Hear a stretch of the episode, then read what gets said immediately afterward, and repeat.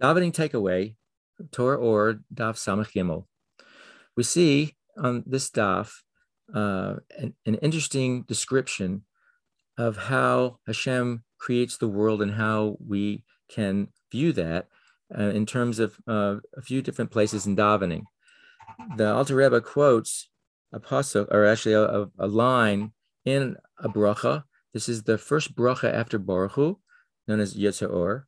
And the part quoted is Neira Sihiles Adina Niflaes Hamakadesh Betuve Bechayim Tomi Mase Vereshis.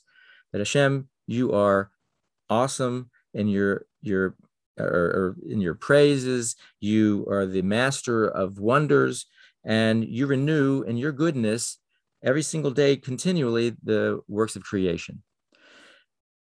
We see, interestingly, that this is placed, this bracha is placed after Baruch Hu, and uh, as we know that the de Zimra that lead up to Baruch Hu, that is known as being in the world of Yetzirah. And the world of Yetzirah is primarily dealing with midos of character traits and emotions.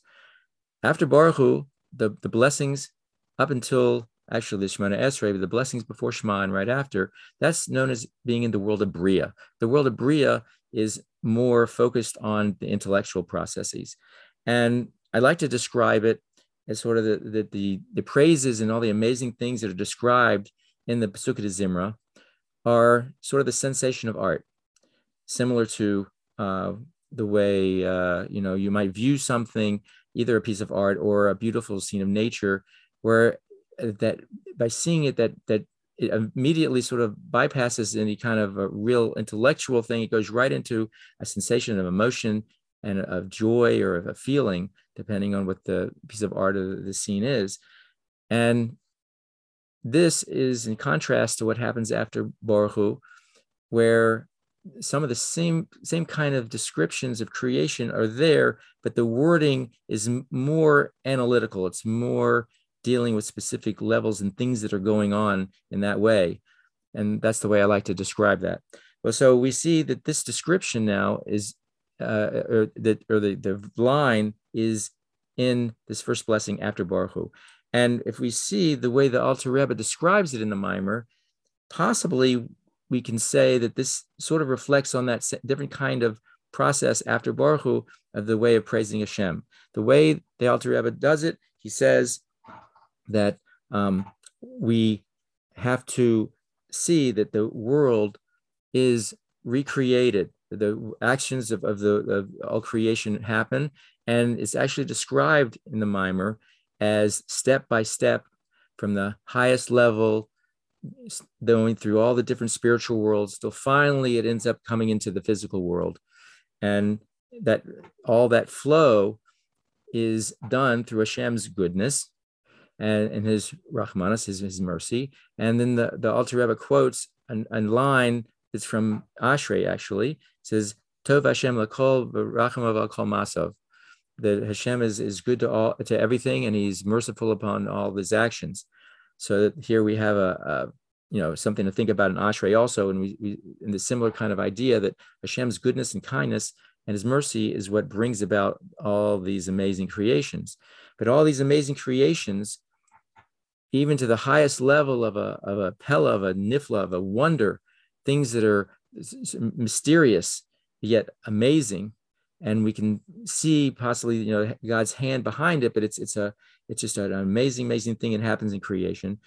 All these things are really not connected at all to hashem's essence to the point where hashem is the adon haniflaos he's the master of these wonders that even a wonder is just something that's made by hashem not something that's really connected to hashem's essence and so when we're focusing on Hashem's essence, realizing how amazing all those things are, that immediately creates an urge to want to rush to Hashem, to a, a love for Hashem. And, and, and this, this is why it's put in as a lead up to Shema.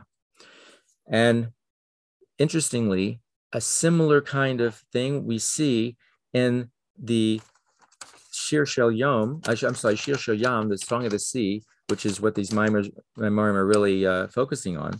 The famous line, Mi chamocha, Mi chamocha bekelim Hashem, Mi chamocha nera bakedesh, nera sehiles, eise fella. That um, who are you like all the the, the the the the great ones Hashem who are you know who, who can be like you um, in, in in all the splendor of, of the holiness awesome in praise and doing wonders. And so that interestingly is, is a very similar thing that is, describing the the moment when the hidden worlds are now revealed and open so that we can all see now Hashem at a very high level and we're recognizing Hashem at that high level. That is a preparation for the finishing of the Pesukei de Zimra towards Baruch Hu. We see that same line, interestingly, is put in just before the Amida, before the Shemona Esrei, the pinnacle of davening in the morning, that same line. Again, and, and as similarly to, to get ourselves again prepped for addressing Hashem himself in his essence in the davening. And we see that in Mariv, very similar, it's, it's lined up the same way, where that same line is put in just before the Amida, again, to help focus us. So uh, we see, again, that there's the description of the amazing, amazing works of Hashem. But those amazing works are nowhere near compared to Hashem in his essence, something that's beyond all of these things. And we are urged to connect to that very high level, to connect to the Atzmas and of the Aibishter.